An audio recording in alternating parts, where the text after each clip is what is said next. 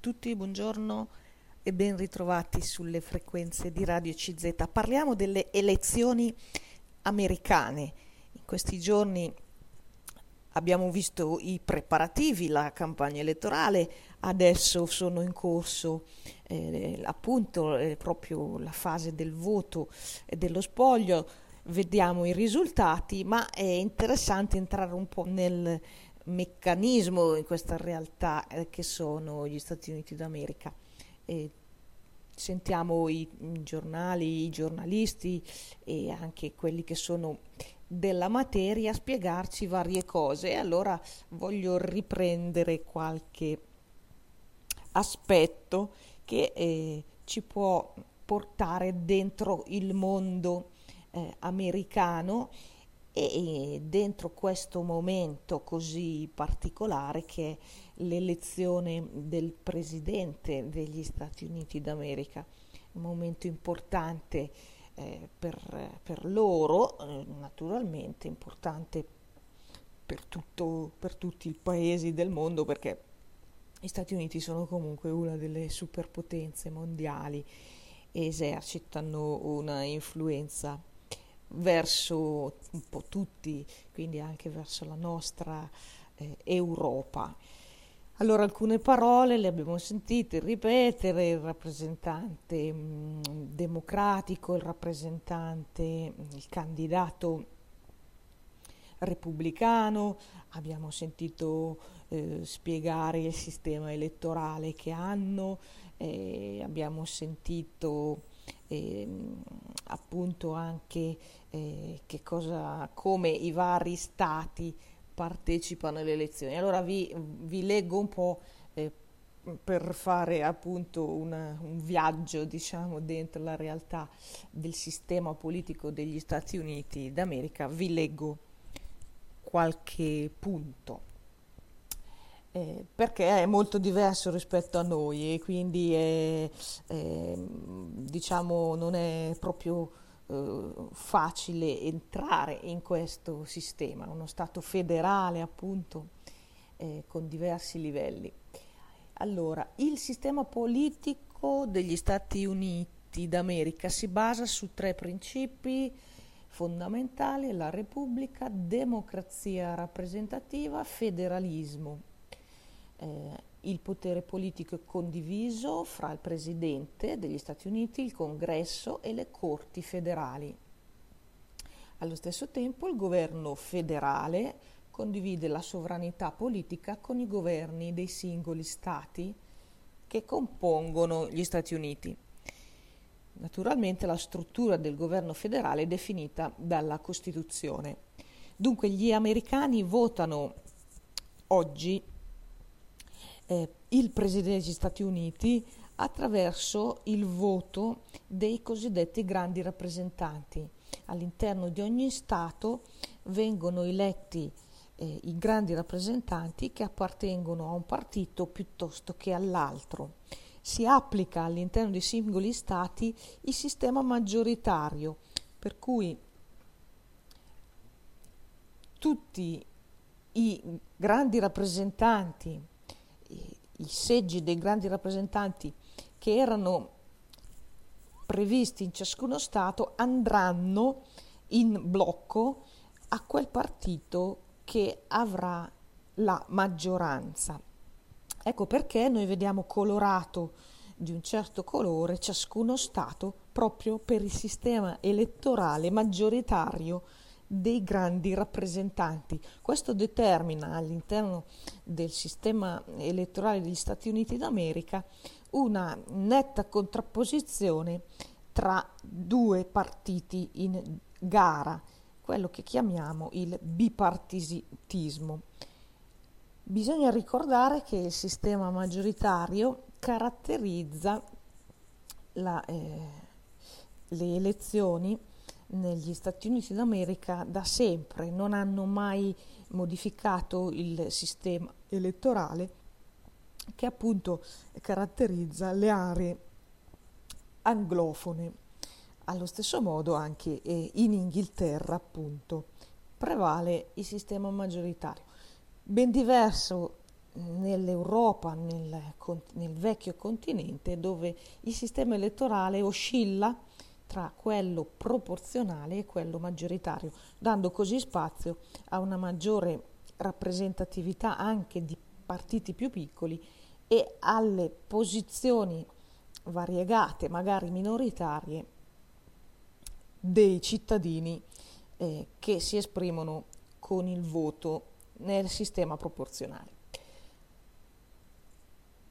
La molteplicità dei livelli, livelli governativi negli Stati Uniti d'America eh, riflette la loro storia. Il governo federale venne creato da quegli stati che, come ex colonie, conquistarono un'autonomia legislativa poco per volta, indipendentemente l'uno dall'altro, e quindi rispetto alla madrepatria inglese.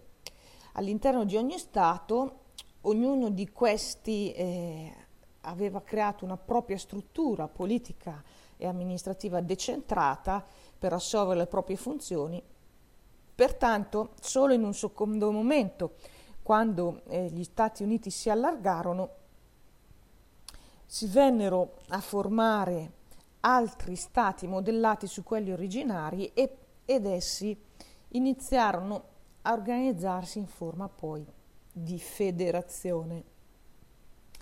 Nello stato, nel, negli Stati Uniti d'America dunque abbiamo il modello di Stato federale con un livello centrale che ha competenze per alcuni aspetti fondamentali della vita del paese e un livello di Stati federati, appunto, che hanno una propria autonomia e competenza su molti aspetti della vita del paese. Ecco, come vi dicevo, in questi giorni le, le, le elezioni del Presidente degli Stati Uniti d'America è, è un po' al centro del, delle nostre notizie, beh, insieme anche alla, eh, all'emergenza sanitaria, purtroppo, eh, anche questa ci sta accompagnando in questi giorni, però eh, la, la l'evento, diciamo, in corso importante è proprio questo delle elezioni presidenziali, e vi dicevo che ci sono alcuni aspetti che eh, possiamo imparare un po' a conoscere meglio degli Stati Uniti e, e primo fra tutti questo dell'elezione attraverso i grandi rappresentanti. Abbiamo detto il sistema maggioritario all'interno di ciascuno Stato che manda questi grandi rappresentanti poi per l'elezione, diciamo, finale del Presidente della Repubblica, e, e, e poi l'aspetto federale. Ecco, ehm, naturalmente ehm, questi sono anche aspetti conosciuti, aspetti storici e, e che oggi ritroviamo, insomma, a prendere corpo nella fase dell'elezione del Presidente degli Stati Uniti. Eh, vi leggo ancora qualcosa per quanto riguarda appunto la, la struttura del governo. La federazione è stata creata con la Costituzione eh, ed è la principale entità del sistema di governo statuti, statunitense. Ogni persona fuori dalla capitale federale è soggetta a almeno tre livelli di governo, ognuno dei quali con un proprio sistema politico che è soggetto a dei limiti stabiliti dal livello superiore. Quindi abbiamo il livello statale, il livello federale e il livello locale, a livello solitamente delle, della contea. Questa molteplicità riflette la storia del paese. Il governo federale fu creato dalla ex colonie britanniche fondate separatamente e che si erano fino a quel momento governati indipendentemente le une dalle altre. Eh, la Convenzione Costituzionale decise di mantenere quindi un'ampia autonomia per gli Stati eh, e di non rimpiazzare i diversi sistemi statali con un governo unitario. Quindi vennero piano piano annessi nuovi Stati, eh, il cui ordinamento fu modellato Eh, appunto su queste entità già esistenti per poi racchiudere il tutto in una eh, federazione di stati. Il governo federale, appunto, è è ripartito eh, quindi eh, in una competenza eh, di eh, materie superiori rispetto al potere dei singoli stati. Ogni potere, quindi legislativo, esecutivo e giudiziario, ha possibilità di agire autonomamente e allo stesso tempo di controllare gli altri due poteri con dei controlli incrociati. Eh, vediamoli i singoli poteri. Il potere legislativo negli Stati Uniti d'America è affidato al Congresso, un'assemblea anche negli Stati Uniti suddivisa in due camere. Da un lato la Camera dei Rappresentanti, che è composta da quattrocentotrentacinque membri, e, e, e dall'altro lato il Senato, composto di cento membri. Rimangono in carica due anni i, eh, alla Camera dei Rappresentanti e sei anni al Senato. Quindi le elezioni per il Congresso si svolgono ogni due anni, con le quali si rinnova completamente la composizione della Camera dei Rappresentanti e un terzo dei senatori. Quali sono le funzioni? Le due Camere hanno, oltre che alcune funzioni di controllo, la funzione principale di approvare le leggi federali, cioè quelle che valgono su tutto il territorio degli Stati Uniti. Dunque una funzione legislativa che abbraccia tutti i singoli stati e che ha come limite il rispetto delle materie di competenza riservata agli organi legislativi dei singoli stati. Un po' come in Italia abbiamo una ripartizione di competenze tra le leggi statali approvate dal Parlamento e le leggi regionali per le materie che restano riservate alla competenza delle singole regioni. Il potere esecutivo è invece affidato al governo, il governo federale. Negli Stati Uniti d'America il governo è composto dal presidente degli Stati Uniti, dal vicepresidente e dal gabinetto, cioè il gruppo dei ministri, loro li chiamano segretari, a capo di ogni settore della pubblica amministrazione, cioè i dipartimenti. Eh, ovviamente segre- i segretari sono di nomina presidenziale, invece il Presidente degli Stati Uniti d'America e il Vicepresidente vengono eletti in occasione delle elezioni presidenziali, le quali sono sempre separate dalle elezioni per il rinnovo del Congresso. La carica del Presidente degli Stati Uniti dura quattro anni, per cui il rinnovo e quindi le elezioni presidenziali si ripetono ogni quattro anni. Il Presidente degli Stati Uniti ha un limite massimo di due mandati, come è stato per il caso del Presidente Barack Obama.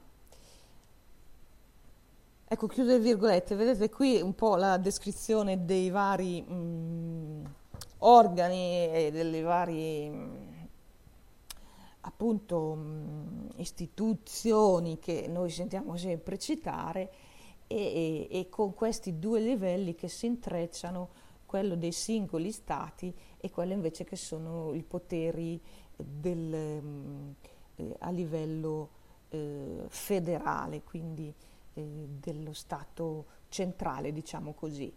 Quindi eh, oggi eh, abbiamo eh, questo evento, questa situazione, questo appuntamento del Presidente eh, degli Stati Uniti d'America, che è, è uno del, dei soggetti che ha maggior potere, proprio per questo sistema presidenziale che eh, troviamo negli Stati Uniti d'America, dove praticamente il Presidente degli Stati Uniti è anche capo del potere esecutivo. E vi leggo ancora, i poteri del Presidente sono molto forti, oltre a essere a capo del governo federale e essere il comandante supremo delle forze armate, il presidente degli Stati Uniti d'America è a capo anche della diplomazia. Egli possiede anche un forte potere di veto per bloccare la promulgazione delle leggi federali emanate dal Congresso. Pertanto il suo potere incide anche sul potere legislativo delle, eh, eh, appunto, eh, della Camera del Congresso per eh, l'approvazione delle leggi. Questo potere eh, del Presidente della Repubblica di veto è superabile soltanto quando la legge venga approvata con una larga maggioranza. Diversamente, il centro della mh, vita democratica, il centro del potere eh, politico eh, nel sistema degli Stati Uniti d'America è incardinato proprio sulla figura del Presidente eh, degli Stati Uniti. Per questo motivo la partecipazione di tutti i cittadini nel giorno delle elezioni è un grande evento, è un evento decisivo, perché si stabilisce l'orientamento della politica eh, e del, del governo federale, quindi Eh, per i prossimi quattro anni. Certamente la eh, realizzazione di due schieramenti è eh, anche questa una caratteristica per gli Stati Uniti d'America, appunto quella del bipolarismo. Ecco, come vi dicevo, dunque, andando un po' dentro questa realtà degli Stati Uniti d'America, capiamo bene come, come sia importante per loro questo, questo giorno, questo momento dell'elezione del Presidente degli Stati Uniti, che è praticamente il soggetto che eh, esprime poi il, il potere politico, eh, quindi sia come governo, sia come mh, diciamo capo del governo federale, che come soggetto che influenza anche la legislazione federale, appunto. E sull'ultima cosa che vi voglio leggere riguarda questi due schieramenti, ecco, quello mh, democratico e quello repubblicano, dove vediamo un po' anche qui una realtà che è mh, diversa, diciamo, dalla nostra, anche se chiaramente Eh, sappiamo che c'è una parte che è più eh, conservatrice e una parte che è eh, più, diciamo così, eh, di eh, liberalismo, di, eh, di progressismo. Allora vi leggo anche qui l'ideologia, diciamo così, la, la, diciamo, gli schieramenti politici. L'ideologia politica americana, eh, insieme a quella di un liberalismo classico, è quella di base del repubblicanesimo. I più importanti de- documenti che fondano questa matrice politica sono la Dichiarazione di Indipendenza, la Costituzione, la raccolta di saggi, il Federalista, la Dichiarazione dei diritti. E siamo nel, tra la Dichiarazione di Indipendenza del millesettecentosettantasei e la Dichiarazione dei diritti del millesettecentonovantuno. Eh, il cuore di questa, diciamo, documenti, di questa matrice politica eh, americana eh, va su questi valori: Eh, il dovere civico, quindi la responsabilità dei cittadini di sostenere il governo, di comprendere le sue decisioni, di partecipare alle elezioni, di pagare le tasse e di adempiere al servizio militare. Un altro punto, la avversione contro la corruzione politica. Un altro punto, naturalmente, la eh, democrazia.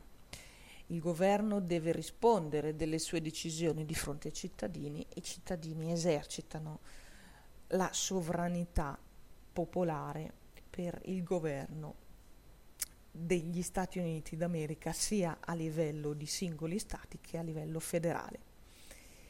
Per questo i cittadini hanno il potere di cambiare, scegliere i propri rappresentanti attraverso le elezioni. Si parla quindi di democrazia rappresentativa. Un altro appunto fondamentale della cultura e eh, della ideologia politica eh, americana, l'uguaglianza di fronte alle leggi. La legge non dovrebbe consentire nessun privilegio particolare a qualche cittadino. Tutti sono soggetti alla legge. Un altro punto caratterizza i documenti fondativi degli Stati Uniti d'America e in qualche modo la cultura politica americana, la libertà di religione. Il governo non può sopprimere alcuna religione né schierarsi particolarmente a favore di una o l'altra confessione religiosa. Un altro punto che caratterizza sempre la cultura e la visione politica americana, la libertà di parola, di espressione. Il governo non può limitare attraverso la promulgazione di norme o con l'intervento diretto di propri funzionari il diritto di parlare, il diritto di espressione verbalmente o a mezzo stampa, che ogni cittadino esercita in modo non violento. La società, il dibattito pubblico, la discussione attraverso anche i giornali, la radio, la televisione, i mass media, sono fondamento per la vita democratica del paese. Nel periodo storico in cui si vennero a formare gli Stati Uniti, da dominare era eh, un'economia del settore agricolo, di piccole imprese commerciali.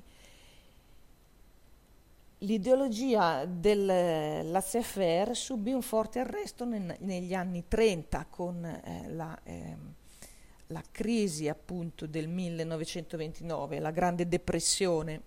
In quel periodo eh, si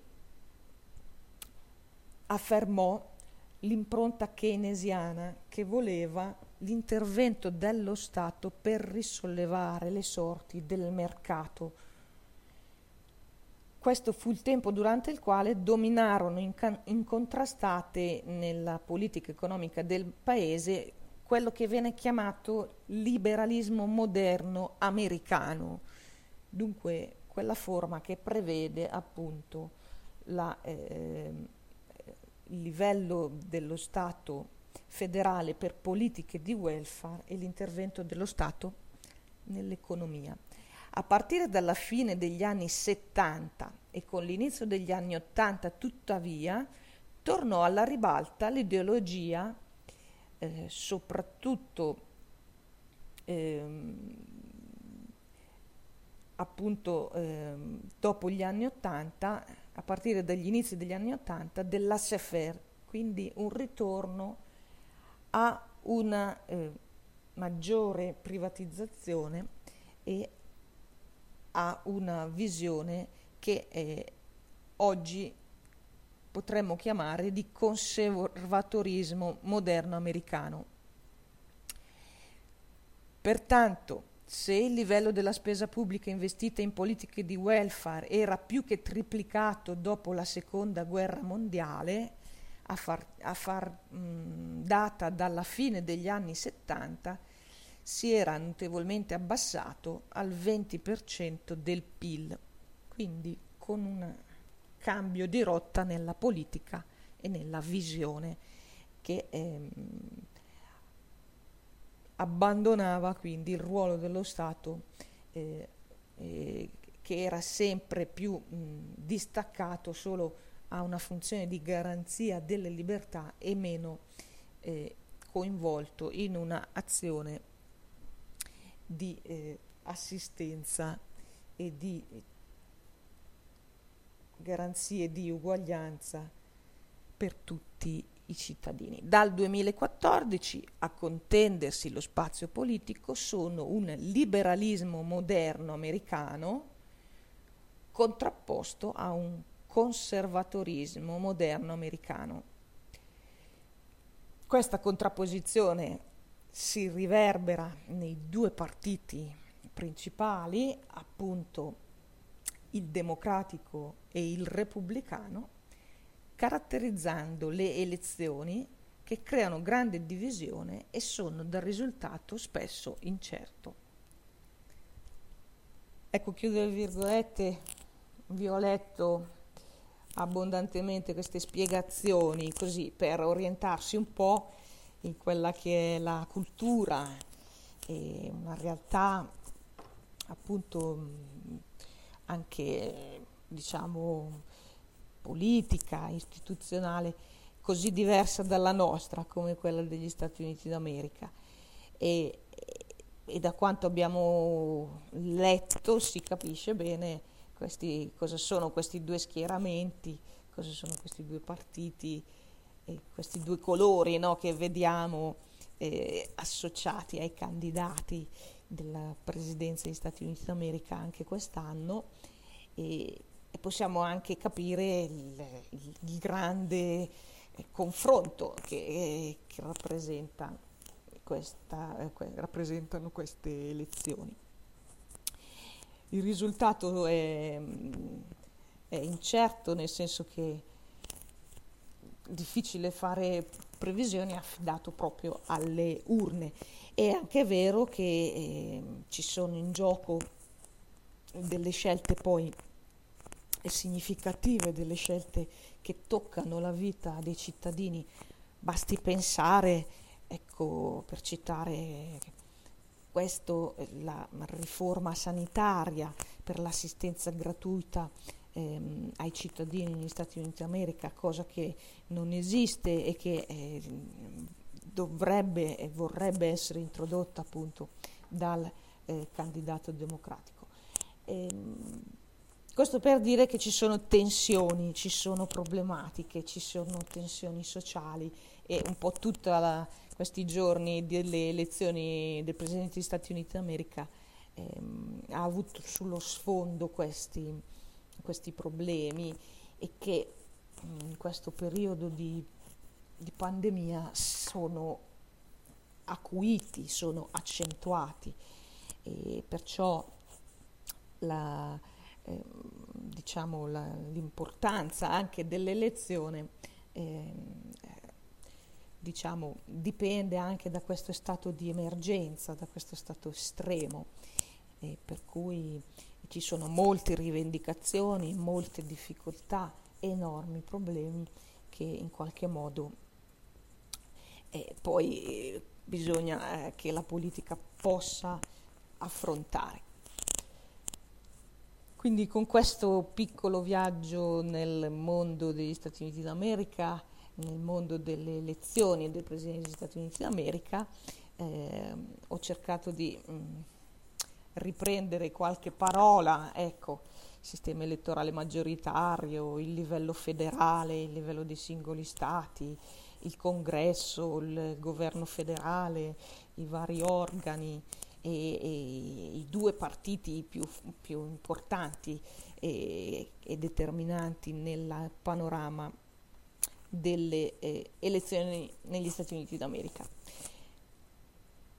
Vi lascio alle news, alle informazioni e commenti di chi è specialista su questa materia, e vi ringrazio dell'ascolto.